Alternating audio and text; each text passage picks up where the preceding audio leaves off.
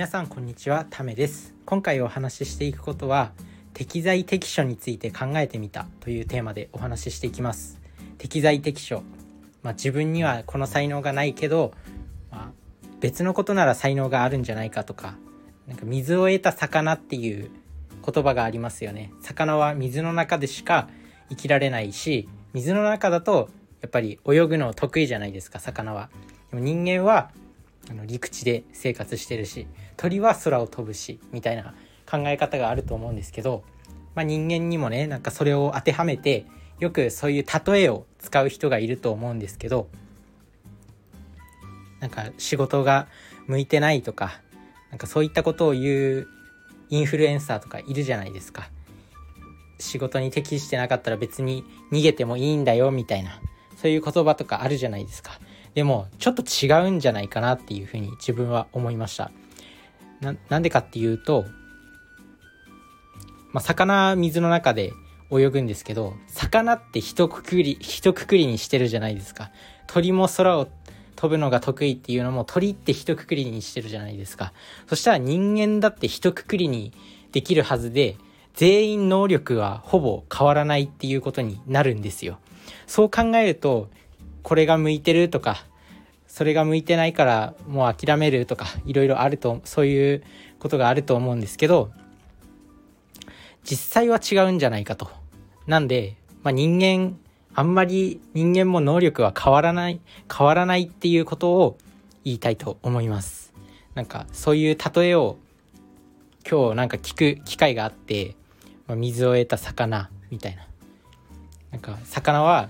水の中でしか生きられないけど、まあ、人間は、まあ、仕事できないとかそういうことがあっても、まあ、別のことなら才能があるみたいな。例えば引っ込み思案だけどすごく絵を描くのが得意とかっていう人もいるいるみたいな。そういった言葉を言葉っていうかそういったお話を今日聞く機会があったんですけど実際考えてみると魚って一括りにしてるじゃんみたいな。その例えそういう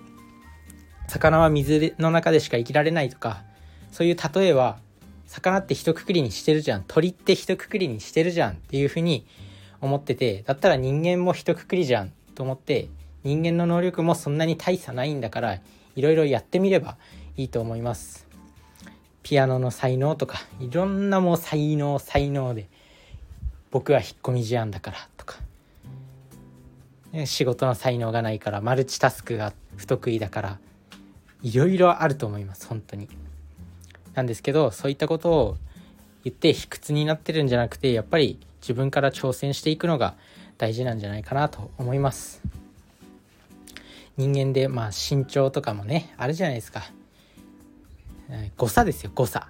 なんでそういうことを気にせずにやっぱり自分らしく生きてるのが一番いいんじゃないですかね。まあやろうと思えば意外と何でもできるよっていうことを言いたいと思います。なので、まあ、なんか才能を感じた時は同じ人間なんだって思えば自分もこうやる気が湧いてくると思います。なのでまあやりたいことやりたいことやっていくのが大事だし生きたいように生きていくのが大事なんだなというふうに思います。なので自分らしく生きていきましょうというお話でした。それじゃあね。バイバーイ。